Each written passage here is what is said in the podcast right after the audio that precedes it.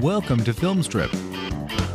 These podcasts are spoiler-filled as we discuss the plots, characters, and themes of the films in review.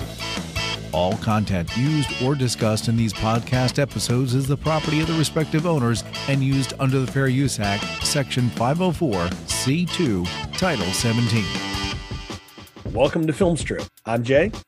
And I'm Anthony from Tis the Podcast. And we're reviewing Knives Out, starring Ana de Arma, Daniel Craig, Lakeith Stanfield, Chris Evans, Jamie Lee Curtis, Michael Shannon, Don Johnson, Toni Collette, Catherine Langford, Jaden Martell, Noah Sagan, and Christopher Plummer. Written and directed by Rian Johnson. Released in 2019 on a $40 million budget, grossed $311 million at the box office, and is still a top hit on Amazon Prime today. Anthony, first off, welcome back to Film Strip. Tell folks a little bit about Tis the Podcast and all the cool stuff y'all got going on. Well, thanks for having me back, first of all. It's always a pleasure to be here. Always fun. Tis the Podcast is a year-round Christmas podcast in which me and my co-hosts discuss Christmas movies, television specials, television episodes all year round and rank them on a Christmas canon list that is becoming more and more obscene when you look at it the longer we go on. Yes, quite an active Reddit y'all have too, where people can keep up with that and Facebook page and everything. But I had a chance to be on the show with you and your co-hosts a couple times. We had y'all on this one, so always fun to check it out, and do recommend folks check out Tis the Podcast because it's not just like the straight traditional Christmas movies. You guys will do the secret Christmas movie and the is it a Christmas movie, and then sometimes on your Patreon you just talk about whatever. Oh, yeah, Patreons, yeah, no holds barred. We'll talk about anything. But yeah, especially 4 years into the show now, like the main show, we're getting more and more into the it's set at Christmas. That counts, right?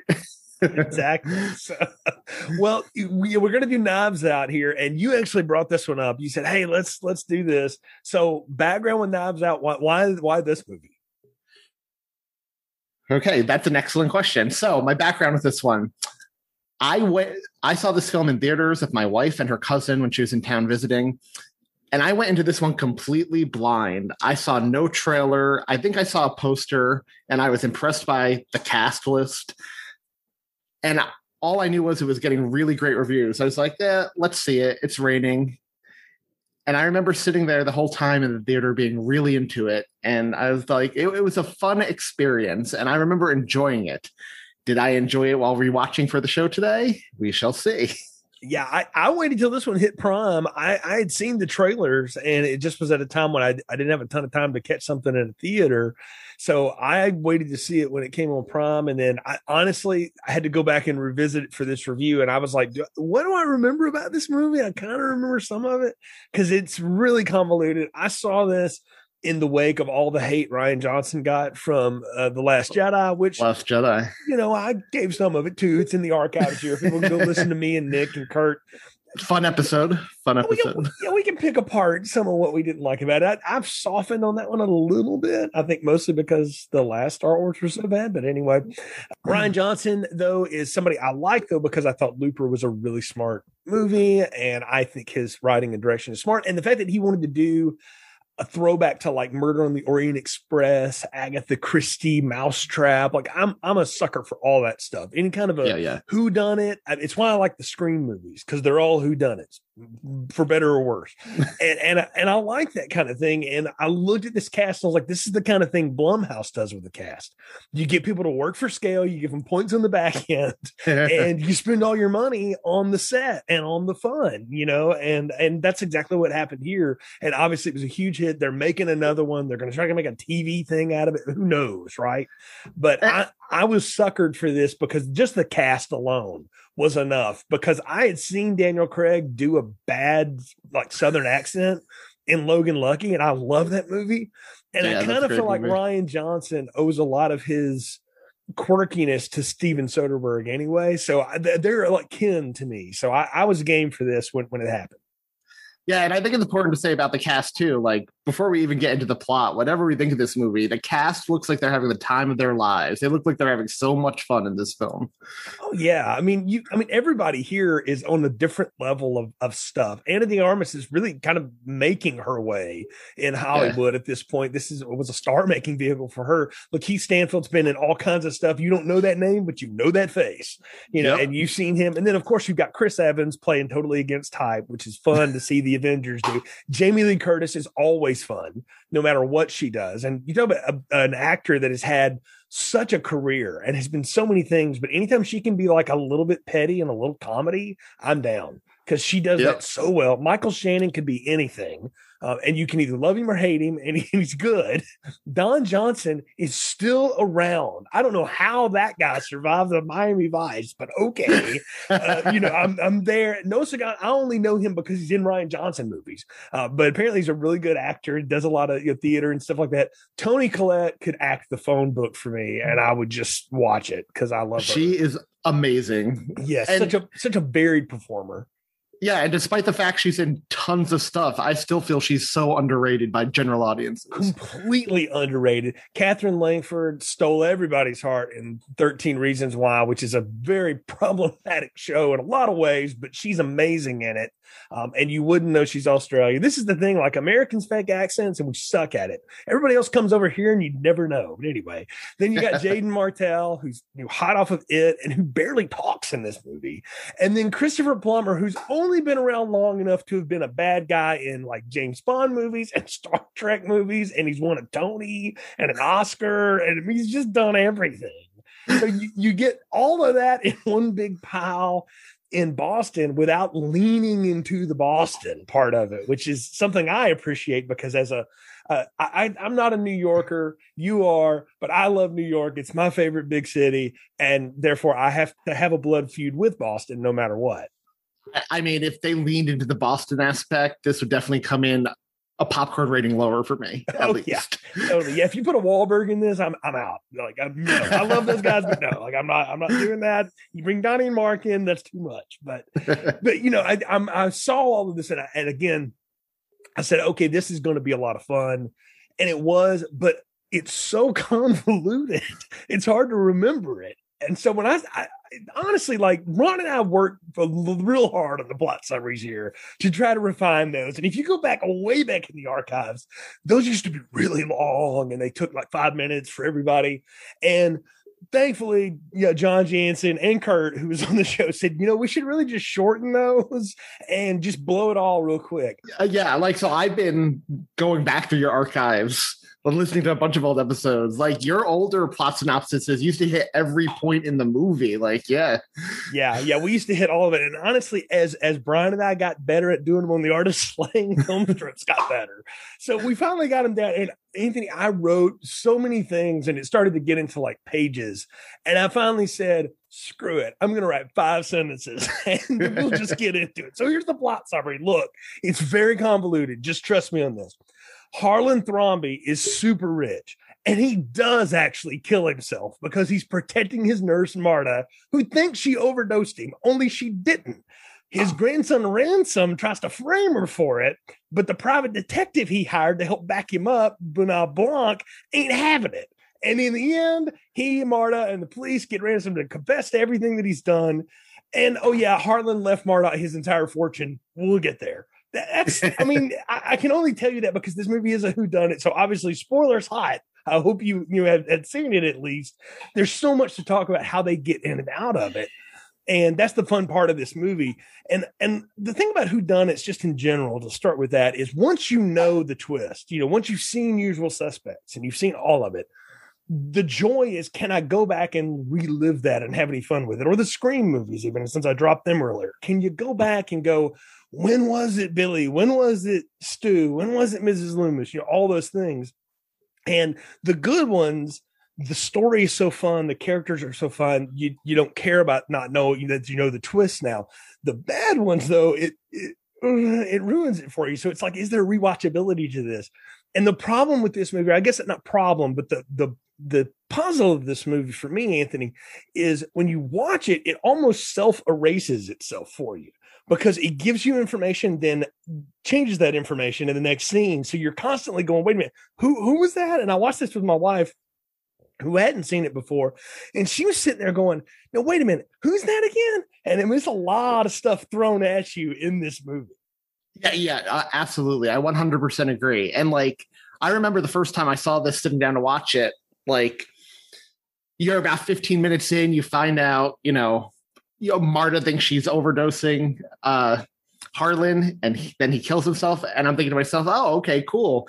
We know for the beginning, you know, there's not going to be a mystery about who killed him. It's going to be a cover up here. And then they add in all these convoluted elements and like start showing us different scenes from different points of views and perspectives. And it's like, it's a lot. You have to really pay attention to this movie. It's not one you can turn your brain off or be lost in your phone during.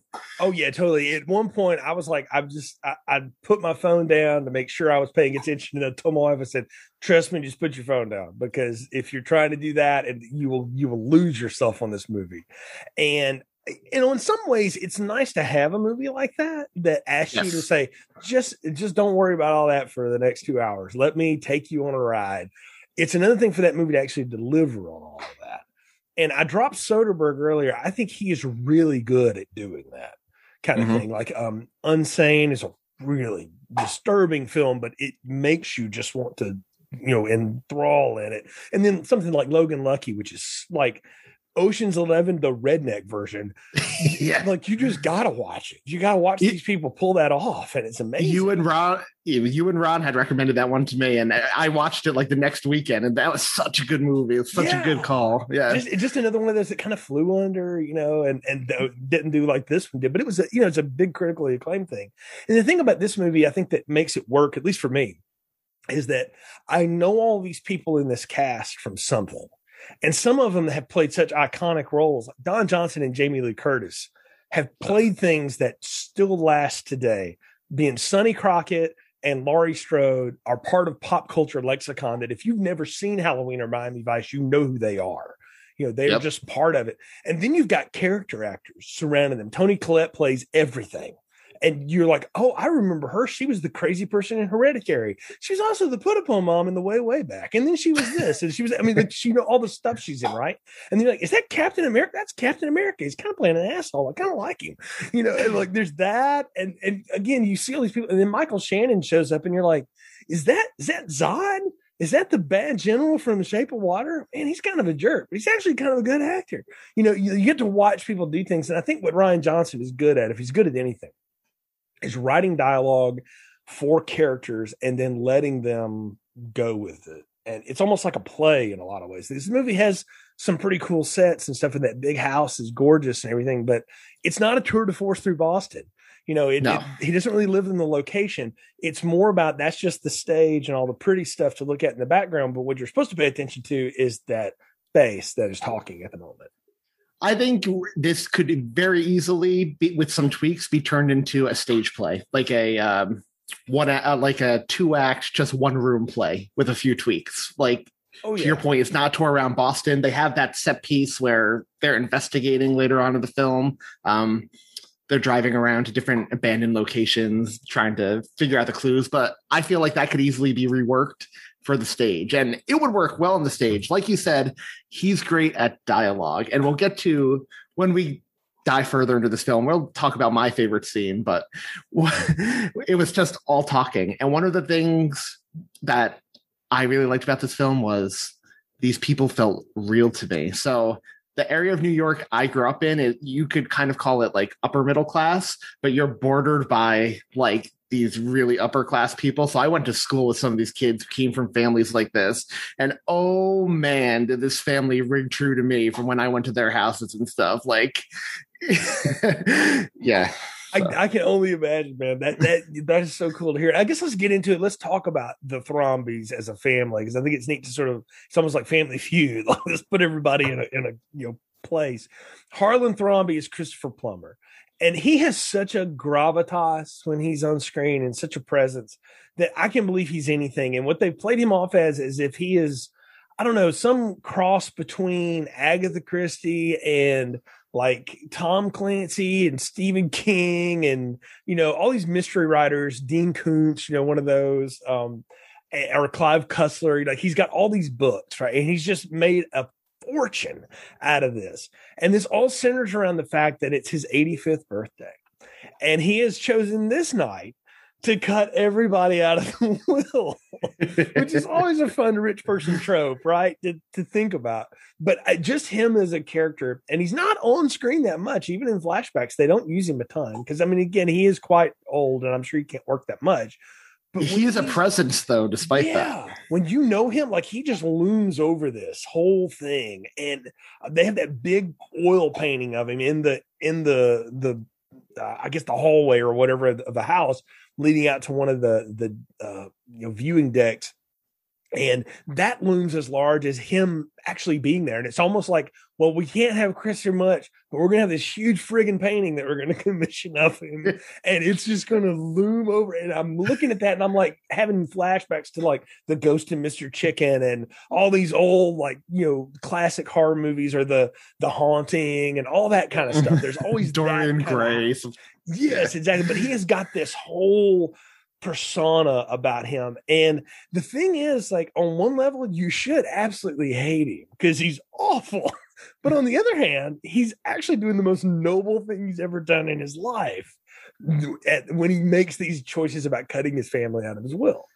Yeah, absolutely. And I expected to hate him, but that first extended scene you get with him and Marta, where they're playing the game and just talking back and going back and forth at one another, I loved him. He's funny. He's personable. He's charismatic. It's clear why you see Marta finding out about his death. I think she would have been just as devastated if she hadn't thought she killed him, if that makes sense. Right. Yeah. Like, you can tell she's as ingrained in his life as anything else. And we'll get to her in a bit. But yeah, he's got such a cool presence. And the way we meet the rest of the family is through the interrogation pieces. And we can get into that in a bit, but we got to talk about him. Like, Jamie Lee Curtis plays his oldest daughter, Linda, who in some ways he's kind of already cut off, but also he hasn't. Like, she started her own business from the ground up with $1 million loan from dad, but whatever, she had to pay it back, you know? So like, she's got her own thing. And you sort of respect her for that. It's like she made something out of herself. And I don't know, Jamie Lee Curtis always seems to play that kind of character anyway. And I bought it. I'm like, immediately, I'm like, yes, you have done this. She definitely seems the most intelligent out of all the children in this family. Like, she definitely inherited his brains. Yes, clearly. Yeah, she got his like drive to continue to succeed and do well. And she's got her husband, Don Johnson, who's, I don't know what he does other than hang out with his wife and cheat on her. Like, that's his whole thing. But that's the twist of them, is that I know Richard's cheating on you, and oh, your son is also a horrible human being. And that's who Chris Evans plays, Hugh Ransom. And I'm like, only like, I grew up in the South, so tell me, do people name their children this like pretentious shit like this? Because it's hilarious to me to see it in movies like this. Yes, they do. Yes, they do. I have known people with crazy names like that, or the names that are like really last names, but they're using them as first names. And so, again, rang true to me. But Chris Evans is so good in this role. Yes. And after years of him as Captain America, like, this harked back to in his early days, just starting out, when he played Johnny Storm in Fantastic Four, he played a bit of a dick. Yes. Not Another Teen Movie, he played the stereotypical jock. Like, yes, I was thinking Not Another Teen Movie. I was like, he is dialing that schmaltzy, cheesy thing back up, and it's hilarious. And I can only think after, what's it been, 10 years of playing Captain America, he must have had a blast leaning into the awful side of the human psyche. Like, yeah, because even in the movies he's done outside of the Avengers universe, like, he's played these kind of dark characters. And I mean, he's, you know, I've seen him in movies that are really like dramatic and all this, or these big action movies and stuff. And then just to get to do this little part where all he does is smirk on the screen the whole time. It's, I thought he was a blast. And yes, Don Johnson and Jamie Lee Curtis, if they had a kid, would probably act and look a lot like Chris Evans. Yep. And I do want to say about Don Johnson's character too, like, I loved so the interrogation scenes, that's just how we meet them, and they're going, you know, switching back and forth between each of their perspectives. Jamie Lee Curtis is too smart to buy into their tricks to like reveal secrets about her family, Don Johnson just spills it all. Like, oh yeah, he's horrible. They got into a fight. Oh, he's a literal Nazi. Like, made me laugh so much.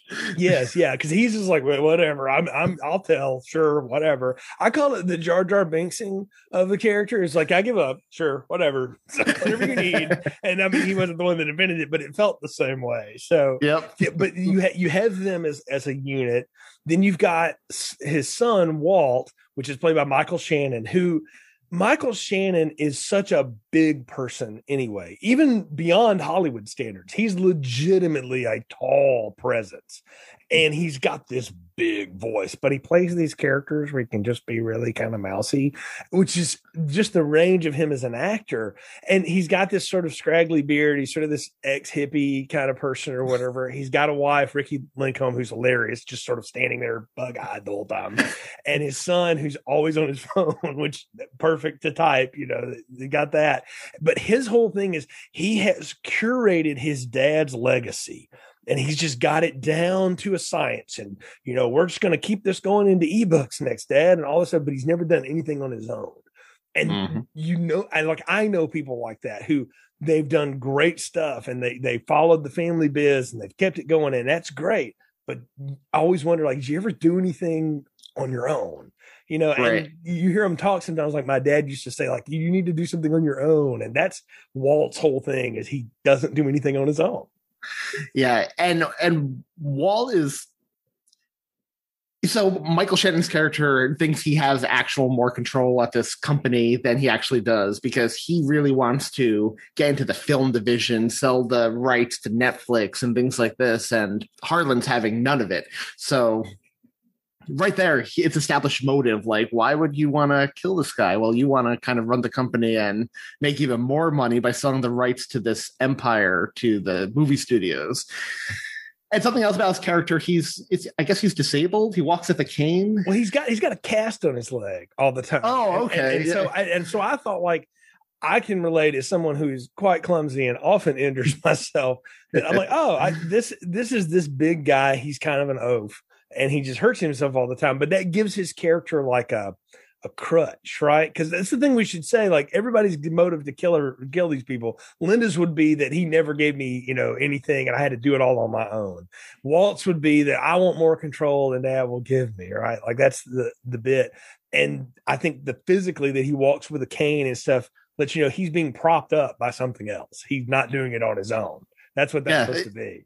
Yeah, that's great. That works really well. And it also makes him a little less intimidating for his size, so that when he confronts Marta later on in that back alley, you realize it's like you're taking it back, like, oh, this guy is actually dangerous, despite the fact, like, he's quote unquote disabled at the moment because of the cane. Right. Yeah, you forget how big he is because he plays so small. It's just it's an acting feat in itself.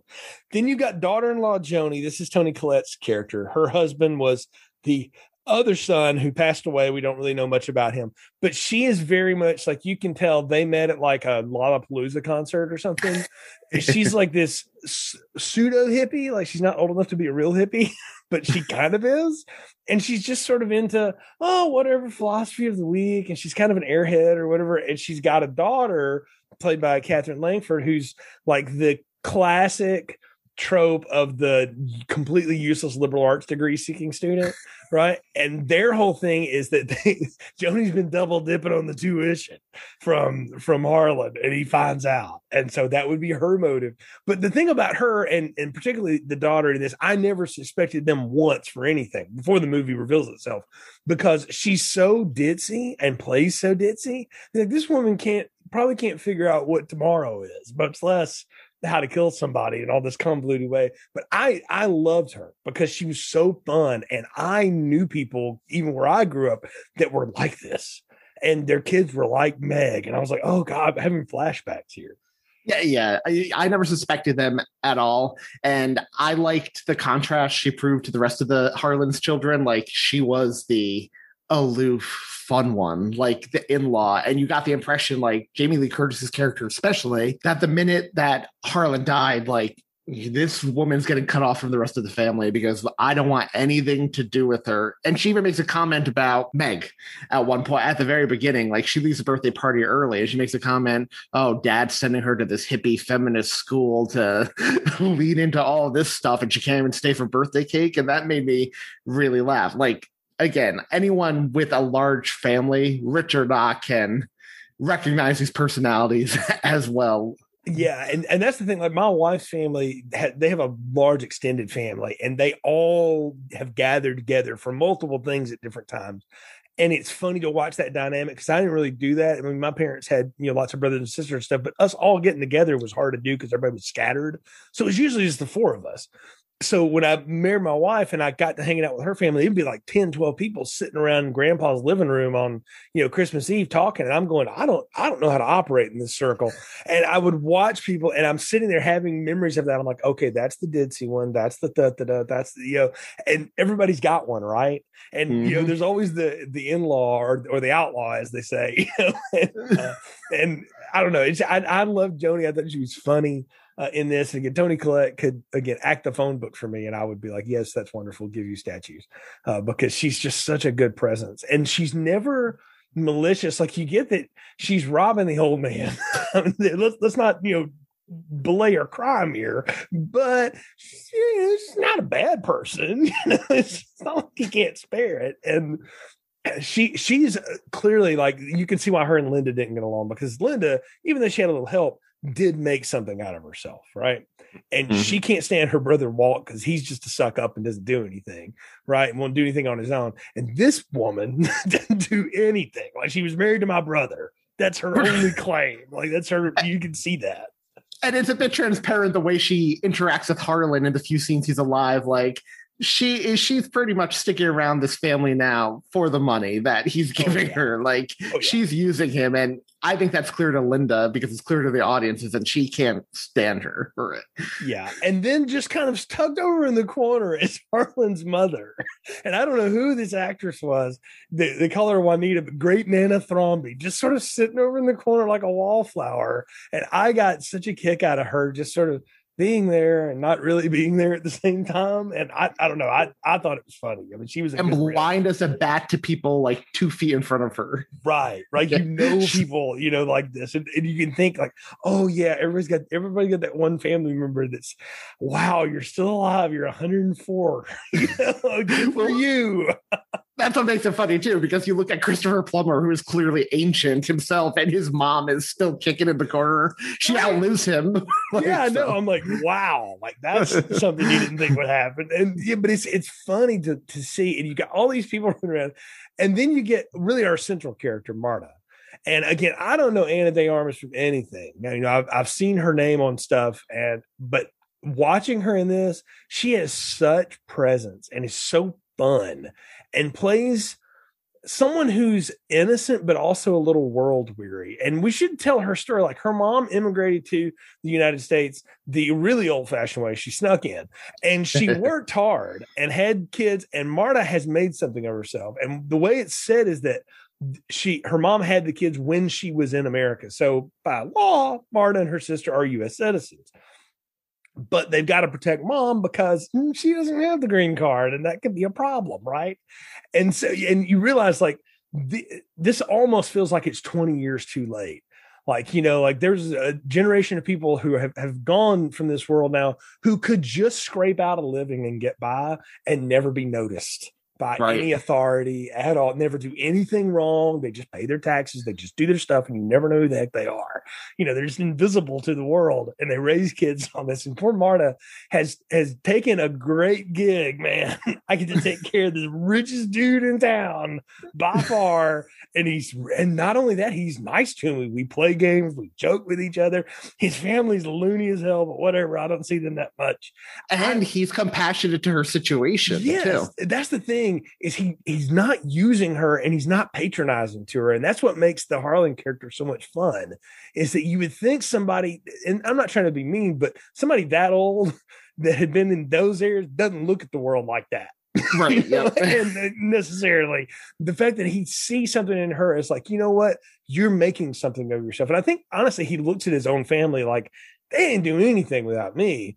You, on the other hand, did all this on your own. That's pretty good. And yep. You can tell they really get along. It's like the daughter he never had. Well, yeah, that's what I was going to say. He clearly views her as family, whereas the rest of the family say they do. But then again, you get the dueling compare. You get Don Johnson being the jingoistic asshole of all time. Like, come on, Marta, come over here and tell us what it's like to be from wherever the hell it is you're from. You know, and I mean, yeah. It's funny that's played for comedy, but you realize, like, I have family members that talk like that, and they're just as, like, they don't mean anything by it. But oh god, yeah. You know, they're crazy. Racist, they just don't mean to be. Right. And they claim to embrace her as family, but then you get Jamie Lee Curtis saying she wasn't even allowed at the funeral. Like, I wanted you there, but the rest of them didn't. And then the minute she walks away, you get Don Johnson saying, well, I wanted you there, but Linda had a stick up her ass. And in the same breath, he just hands her a plate that he's done eating off of, like, here, take care of that. It's like, okay. But that's the thing, is they all in one way or another patronize her on some level, except Harlan. He doesn't. And, like, he messes with her. Like, they're playing the game. He's like, oh, there's an earthquake coming, when she's beating him, and he flips the deck over, and she's like, great. You know? Yeah, he kind of acted like your older grandfather, like an old grandfather to her. That was the relationship I got. Yeah, exactly. And we should say, like, the setup is the reason she thinks she poisons him is he gets nightly medication, and he gets a little bit of morphine too to help him rest. Because at 85, whatever, why not? You know, you can afford it, do it. And Ransom has gone in, unbeknownst to everybody at this point, and switched the labels on the bottles. And Marta thinks she injects him with 100 cc's of morphine, which that's bad. And I'm surprised she said it would take 10 minutes to kill him, because I would have thought that would have knocked him out quick. The fact that this man is completing sentences 2 minutes later is amazing, because I had a kidney stone once, and they gave me a little bit of morphine, and I didn't care what happened to the rest of the world. I was good. Oh, yeah. That was an incredible trip. I'm like, boy, I understand why people get hooked now, because that's, wow, it's great. But what we learn is that, and I have friends who are nurses and back me up on this, she actually doesn't inject him with the wrong stuff, because based on visual acuity, the viscosity of the two liquids is so different. She doesn't even look at the bottles. She just looks at the stuff, and she realizes, oh, I've got him backwards. And she injects him with the right stuff, but she thinks she does it wrong. And that's the whole thing. And the moment when she is telling him, like, I've got to get you the antidote, and she is frantically looking for it because it comes with the kit. She can't find it, and there's big tears in her eyes, and you're like, oh, wow, like, this is heavy. And the way he plays it off, I got to ask you, I'm like, has he, like, thought, now, if one day by chance she might poison me, this is how, like, he has clearly planned out how this is going to go down in some way, even though he has no idea what's going on. He was remarkably calm for what supposedly happened to him just then. And all I could think of is, well, he's 85. Maybe he's at the point, like a lot of older people get. It's like, whatever, I'm done with this world anyway. Yeah. But when you get to know his family more, I could think, like, oh, I finally get to leave this family behind. I'm fine with this fate. But I found it interesting. Like, his immediate reaction isn't panic or stress or anything. It's like, oh, this would be a great, way to kill somebody in my next mystery novel. Like, when he still thinks she has the injection to save him. He's like, oh, let me write this down. This is a great way to kill someone off. And I loved that. Like, his brain's always moving. And that's what you learn. Like, there's so many things in his house that are homages or things that just happened that he's like, oh, I'm going to put that in the book. Like, this hidden entrance and all this other stuff. And you realize, like, this guy has invented so many ways for people to get killed that he's just like, well, okay, here's how we're going to get out of this. Like, he's got his own mystery novel of a life set. And the sad part is he doesn't have to die. He decides to slice his own throat, which is a gruesome way to go. Can we talk about that? Like, who chooses that? A giant knife, too, not a switchblade. Like, it looks like an ancient ceremonial dagger that he takes and slits his own throat. Well, I mean, and he sets up, like, Chekhov's knife for us in dialogue. And if you blink, you miss it there. I mean, honestly, but it's, this is not one of the stage knives like you see downstairs, because there's this big, like, room of knives and this big chair of knives, which is almost like a nicer Game of Thrones looking chair, I guess you'd say, but it's all these, stage knives. And he's like, this is the real thing. And he starts playing with it a little bit. And I'm like, put the knife down, Grandpa. Your skin's thin. And he says it in reference, again, because it will come back later, to Ransom. Like, when he's talking about him, he's like, this kid can't even tell the difference between a prop knife and a real knife. Exactly. Which will play out, as we know. And the thing is Marta's scrambling. She doesn't know what to do. And he tells her, like, no, here's what we're going to do. And this all gets revealed to us. And that's what I wanted to say is that for a little while, we don't know what happened.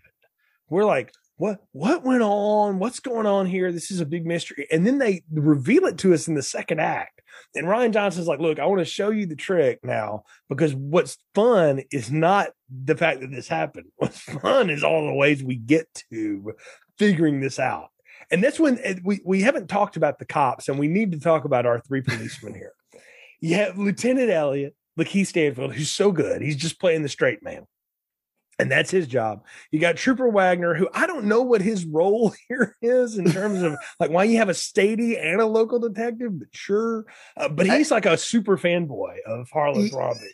Right. And you almost get the impression the two of them together, if Benoit Blanc wasn't in the picture, he'd be the good cop till Elliot's bad cop. Exactly. Yes. That's exactly what it is. And then you've got Daniel Craig sitting in the background, chewing scenery, flipping a coin, playing a piano, and he'll just hit a key on a piano when the conversation gets a little awry, like ding, and it's almost like that's the clue. And what's funny is realizing he has zero jurisdiction over these people, but they are just as enthralled with him as Linda is and everybody else that's read about him. And, you know, because he's the last of the gentleman detectives. He's from a different, you know, time before. And what you learn about him is he doesn't know why he's there either. Somebody paid $5,000 cash to come investigate this, and he didn't even know the guy was dead at the time. And that's the mystery. He's there to figure out who hired me. And right. I got to say that watching Daniel Craig do this performance is so fun because, again, he's clearly desperately trying to hide his accent. And I don't know if somewhere in the way, like, because they do it in Logan Lucky too, if somewhere along the way Johnson said, don't fight it. If it slips, just let it, because it'll be part of the humor. Because there's times when he's talking, it's like, yes, that's very much Eastern Tennessee, Northern Kentucky. Like, I can feel it. And like, nope, you're from Great Britain. Yep. Yeah. It's like, oh, that slipped. And it's, my wife was like, well, he sucks at this. I said, I think that's the point. I said, but it's supposed to be like a little bit of everything. It just adds to the mystery surrounding his character too, though. Like, they've already announced they're going to milk this franchise for all what it's worth, like do sequels and stuff.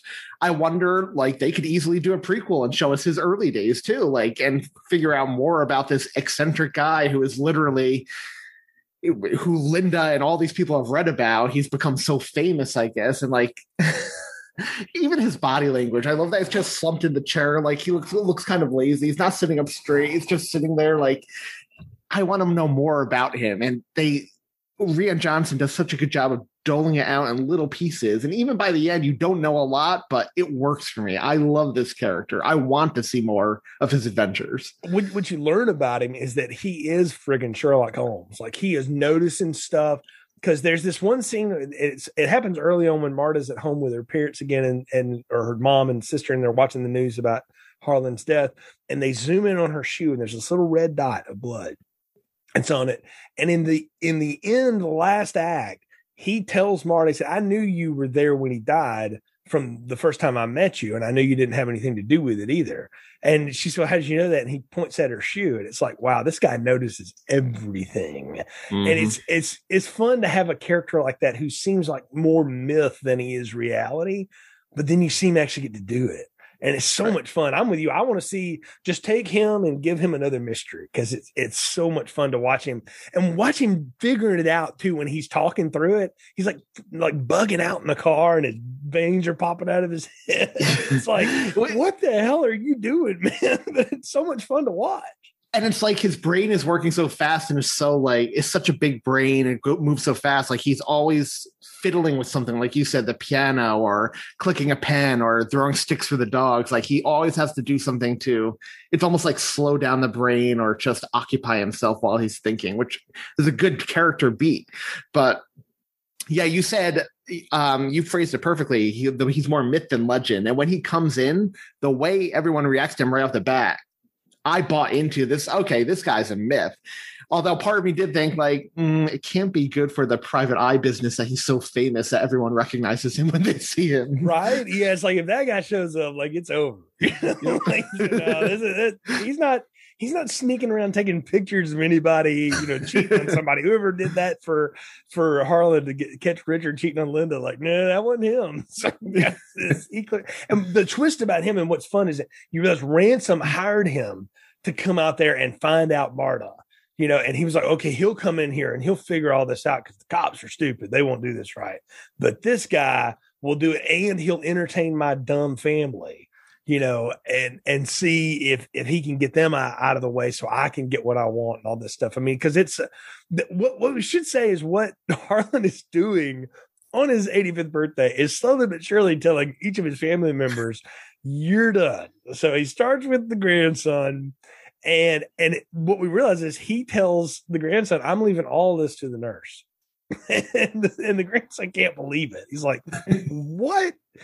And he told Linda, you know, you're gone. He's telling Walt, you know what? I think it's time for you to go on your own, you know, and he's cutting them all off from one way or the other. He's told Joni, like, I know what you're doing. This is the last of the checks you're going to get from me, all that stuff. So I don't know. I thought that was neat that his plans to cut everybody off before he thinks he's poisoned. It's almost like he totally uses the fact that, like, well, I just cut everybody off. Now's a good time to die. It's almost too convenient for him. Right. It's almost one of those things, like, if Marta didn't supposedly mess up, was he going to, like, kill himself that night? Because he was, like, wrapping up every loose end that evening that he had in his life. Like, so it wouldn't have mattered regardless. I was almost thinking, like, oh, is he just sick of life? He just wants to end it himself regardless. No, right. Yeah. It's weird, but it's more like he realizes, no, this is perfect because they're all here. So we don't have to wait for him to get here. I'll be dead. They'll figure out real quick I killed myself. And you run out. He works out this whole thing for her about here's how you can, you know, cover up all your tracks and what you need to do to, you know, cover yourself. And what's funny is she realizes, like, she screws it up so many different ways. She breaks one of the steps. She stands there in front of Grandma, who thinks she's Ransom. So that works out. She realizes she made tracks in the mud, so she has to cover them up later, and that's hilarious because she's walking through them going, I'm sorry, I can't hear you. They're telling her, please don't walk over there. And you know, she stops a car on the wrong side of the gate that he told her to, exactly, in front of the cameras. Yeah. Yeah. So that's what's funny to watch is Ana de Arma is just trying to do all these things that he's laid out for her because he's only got like 5 minutes to live. So it's not like she's got a ton of time. And she doesn't know what she's doing. Like, that's the thing. She can't do it. And it's funny to watch her go through all these motions and stuff. And we learned something about her, too, that's a big tell, is that if she starts lying, she throws up. She gets physically sick from it. And that's a big plot point that they're going to play with a good bit in this movie. Right. And when they introduced this the first time I saw it, I was thinking to myself, like, I'm not a big fan of that, like, vomit, like, the potty humor, for lack of a better word, which I would associate vomit with, but they do it sparingly enough, and it actually has a point to it. Like, it comes back in the end. She gets her own little arc with it that it worked for me. And apparently, upon doing some research, this is a real condition some people have, which is, I don't know anyone like that, but okay. I know, yeah, me either, but I appreciated it the way that they played that for us, because what we'll learn is that Ransom kind of swings her out of the house because too much crazy going on, and he takes her to eat, you know, sausage and beans, whatever, and he asks her like a question, like, I know you'll throw up if you lie to me, because especially with what I just fed you. And so she lays it all out for him. She tells everything. And the way he plays it first is like, oh, wow, that's crazy. And what you realize is later on is like his whole plan just blew up in his face. He's like, oh, crap, what am I going to do now? And that's when everything kicks into overdrive. And what I like, too, is that there's another reveal later where I guess she's the maid or whatever in the house who hates Ransom, catches him coming back to swap the bottles back around again, or actually to put the antidote back in the kit so that it'll look like Marta purposely killed, you know, the old man. And, you know, her story about I couldn't find it is bull, you know, or whatever. Well, that poor woman, Fran, played by Edie Patterson, is just like, no. And we find when Marta finds her in the back of that old laundromat, like that was something out of the friggin' Conjuring, man. That was scary. Like she's just, it was creepy. Yeah. It was this bug crawling on her face and everything. Like, oh man, you're 100% right. I thought that went into traditional horror fare really quick. But it was effective. Like, I kept trying to put myself in poor Marta's shoes. Like, a day ago, she was just this kindly old man's nurse, and now here she is, like, being covering up what she thinks is an accidental murder on her part, and she's all of a sudden finding staff dying, and it was good though. It was really well done. No, it's great. And what's fun about it is you learn later that Ransom does kill Fran. And tries to set Marta up for it the same way. He drugs her with morphine, and Marta tries to save her life. And that's when you really learn that Marta is really a good person, because she could just shut up and everything will be okay, right? But she decides, screw it, I'm going to save this woman. And so she tries to save her. And that's kind of the plot point at the very end of the movie, but whether she does or not. But I don't know. I like that. I like that whole bit there too. My question for you is, did you have any idea who really did it before they finally revealed? Because I'll admit, I didn't. I didn't know who would have done it. I couldn't put it on. I just knew it wasn't Marta. I was like, well, clearly she did. She's not involved in this, but I don't know who's pulling the strings. I did not either, because I thought Ransom would have been too obvious a choice, honestly. Like, so I didn't think it was him. My mind went to Linda. I thought as the most put together child, I thought there would have been some resentment there and maybe she would have done it. But no, I didn't see it coming. Like, it was just a theory, and clearly I was wrong. Yeah, I didn't know it either. And the fact that Ransom has done it and that Marta knows it, Blanc's figured it out, and then gets the other cops in on it. That's what's fun, is that final reveal where they're getting him to talk. Well, we should talk about what really sets everybody on edge first before we get to that. They have the reading of the will. Frank Oz, who everybody's favorite Muppet and Yoda, comes in, and who can also just play these random lawyers for some reason, comes in to read the will. And what you realize is that everything gets left to Marta. And what Chris Evans puts on a performance there, just cackling, because this is my favorite scene in the movie, because immediately when Frank Oz as a lawyer reveals this, a switch flips at this family. They don't even pretend to like her anymore. The first thing Jamie Lee Curtis's Linda does is she turns around and says, "You bitch." Exactly. And they start ganging up on her, like, were you sleeping with him, accusing her of all this stuff, manipulating him, sleeping with him, whatever. And the whole time, Ransom sitting in the corner, like, laughing his ass off. And it is the funniest scene in this movie for me. I loved it. So well done. There's like two times when he just sets his family into chaos just to see what happens, because he tells them all to eat shit, and all this stuff. And then he does this here. And what is that he already knows this. He's just there for the theater of it and to watch the rest of them melt down. And it is a true meltdown. Like, the movie takes a 30-minute diversion with them trying to go like, well, we'll just have to get her to renounce it. It's only the right thing to do. And they like intimidate her for it and all this stuff. And it's hilarious to watch them just justify. And you realize you're watching all these 1%ers see their trust fund evaporate in front of them. They have no idea how to deal with it. And like, they chase her out of the house. And I love Ransom gets her in the car. Then he rolls down the window. This was fun. We should do it again sometime. It's so funny. I loved it. And that's when he takes her off and she tells him everything, and all this, other stuff starts happening. But it's part of the fun is watching that all unravel and watching them completely lose their stuff.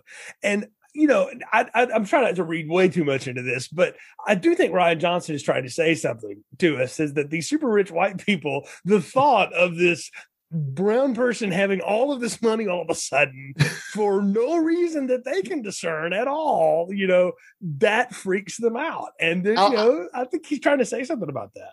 Yeah, I think he was definitely making some commentary there. And that the whole 1% thing is very timely for nowadays, like the class warfare thing. But exactly. I loved it. They were playing the whole victims. It was like, it's like when you go out, turn on CNBC during the day and see like Leon Cooperman shedding tears that they want to raise his taxes to help the lower class people of this right. country. And what you realize is he's parroting all of that, because this is what people fear. Like, they're just going to take everything I've got and give it to people that don't deserve it. It's like, no, moron, no one thinks like this. It's not how that works. You know? But it is playing into that fear, right? And that's what makes it funny. That's what we're the comedy comes from in it, and I'll give him credit for doing that, because he did have some other like social commentary going on in The Last Jedi that did not work and fell completely wrong. And it's like, well, at least you learned how to write that better, because it's in Looper too, but it's much more subtle. And in this one, I'm like, nah, I think you've come back to your subtle ways. This is smarter. This is how you do that. And what's funny is people act like that's a new thing, Anthony. If you go watch theater and Agatha Christie stuff, and I'll specifically talk about like Mousetrap, it is all up in that. Like, that has been going on for decades. You know, that's where we get a lot of social commentary, is through art like that. And that's what I think it's fun.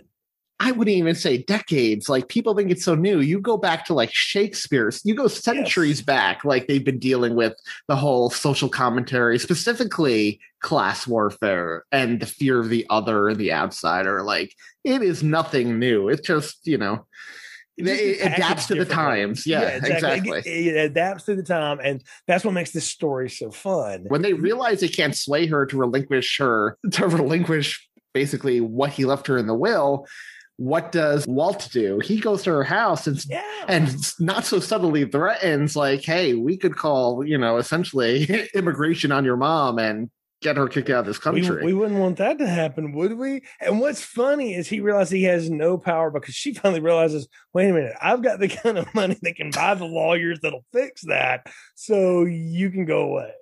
Yeah. That's what's funny, is that she finally realizes she has power in that moment. And it's a neat reveal for her to realize, like, wait, I don't listen to your crap anymore, you know. And what's funny is all of her sisters are like, are we rich now? I don't know, maybe, you know, like, I don't know. It is fun. And there's a little behind the scene thing that I did not pick up on until I read this, but everybody's running around with Apple phones this whole movie except Ransom, because Apple specifically has a rule: if you're going to use our phones in a movie, it cannot be for anybody doing evil. It has to be really, it cannot be for the bad guy. So Ransom's got some rando Android. That's so interesting. I'm gonna keep an eye out in every movie. Yeah, like, I usually don't lean into that kind of trivia, but I thought that is so weird to think about. I'm like, it's also weird in a movie that's saying what this movie is saying. Like, and they bowed to that. I'm like, this gives my head hurt.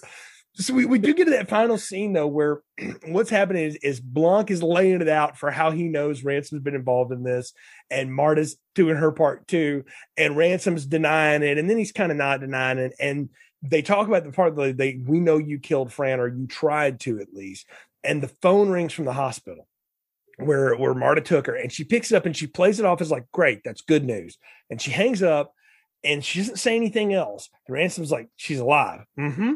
You know, and I, in my head, I'm like, she's about to blow chunk at this dude because this woman's dead. But he does the Scooby-Doo villain thing, you know, or the James Bond villain. It's like, he tells everything. You got nothing on me. Maybe attempted murder, but I've got the kind of money that gets lawyers to get me out of this stuff. And da-da-da-da. And then she just throws up on him. And generally, I don't go for that kind of humor either.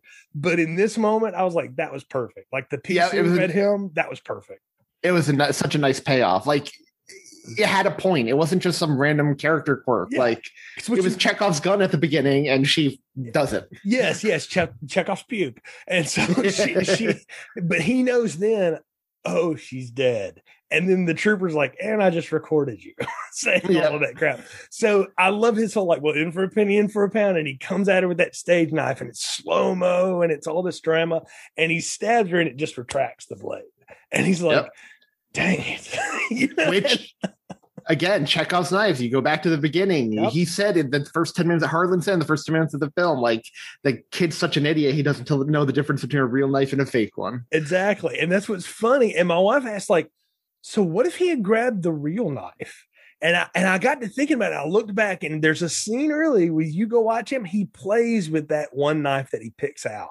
Like he touches it. Apparently he's got some connection to that stage knife. I don't know what it is, but it's subtle and it's kind of hidden in there. And I'm like, I think he has always fixated on it. Then that's just the one he grabs. Otherwise, that's a real dangerous plot point. Unless all of those were fake, but you know, who knows? One of those look like Crocodile Dundee's. I'm like, that ain't no way that retracts. So, right. That's a real knife, and that'll do some damage on that little person that he just hit. Because Ana de Arma is like 5'2", so you know. But it's funny because that's the big reveal, and then you're left with what's left is she's drinking out of Harlan's coffee cup, which is like my house, my rules, or whatever it says on it. And she's sort of standing there in her mansion watching all of these people and like, you can all leave now.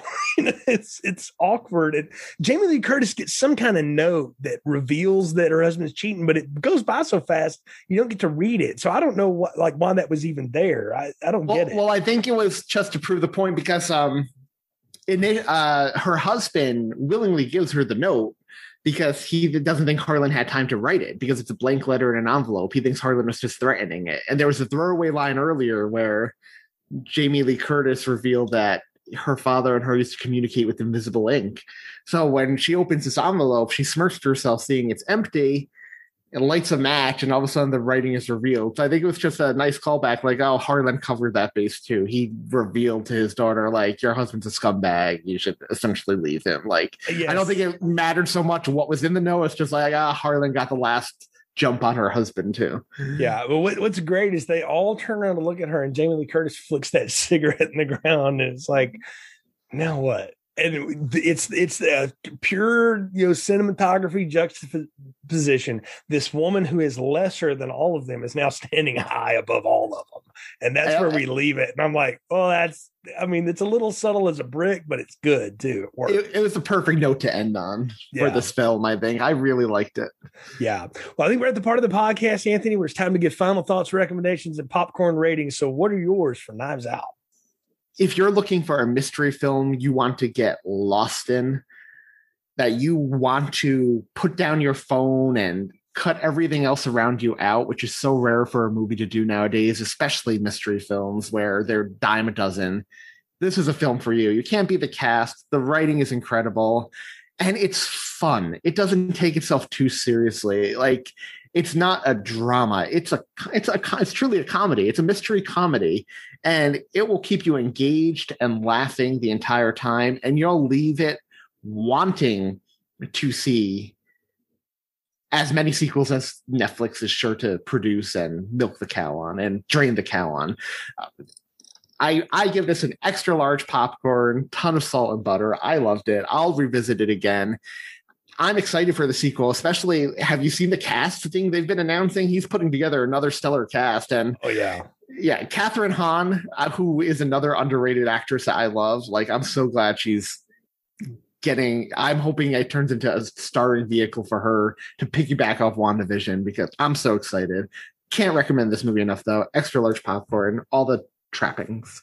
Yeah, I absolutely love this movie. If for nothing more than it is unbelievably cute and fun. And I think you said it perfectly, Anthony. If you just need 2 hours to forget all this other stuff waves to the world around us, and you just want to get lost in something, it's so rare to find a movie that can let you do that, that doesn't ask you to accept a lot of stuff. That's like, how can a man fly with a rocket pack on his back? And is that a god from another world with lightning? Like, if it doesn't ask you to do that, right? And this movie lives very much in a real world. You know, and a real lived in place with real complicated, messed up people that we can all relate to, whether we grew up around them or they're in our own family or whatever. This is your movie. And it's fun. It's fun that it doesn't treat the audience like it needs to lead you through everything. They're going to tell you everything you need to know, but you don't feel insulted by that. It's actually part of the fun of the game of it. And the fun thing about this movie for me is trying to introduce it to other people who didn't watch it or missed it. I've told probably a dozen people about it this week. Like, you need to go watch this. Just put your phone down and watch it and just let it wash over you. And what you'll walk out of it going like, that's like just laying in the pool for an hour. You didn't really swim. You didn't get much sun, but you got nice and refreshed. And it's a cool, refreshing refreshing moment from a hot day. So this one for me is an extra large popcorn, ton of fun, high recommend. And I'm with you. I'm in for the sequel. I can't wait to see what they're going to do.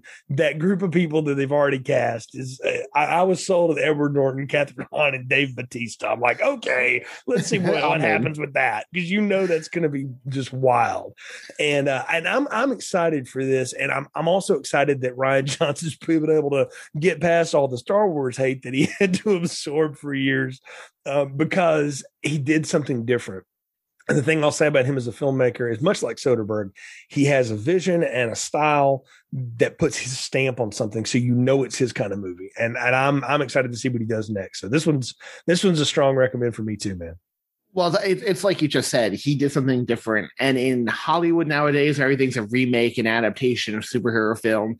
That in and of itself is different and refreshing and worth checking out alone. This is actually the year it came out. I think my favorite film that released that year, this and another surprise film that really surprised me, Ready or Not. I don't know if you've seen that film. I know that one. Yeah. So, I really enjoyed that one too. And again, that was another rich family, but with a horror spin on it. And there's always fun stuff. I recommend you with that one too. Well, Anthony, again, tell folks how they can follow Tis the Podcast and all the cool stuff y'all got going on.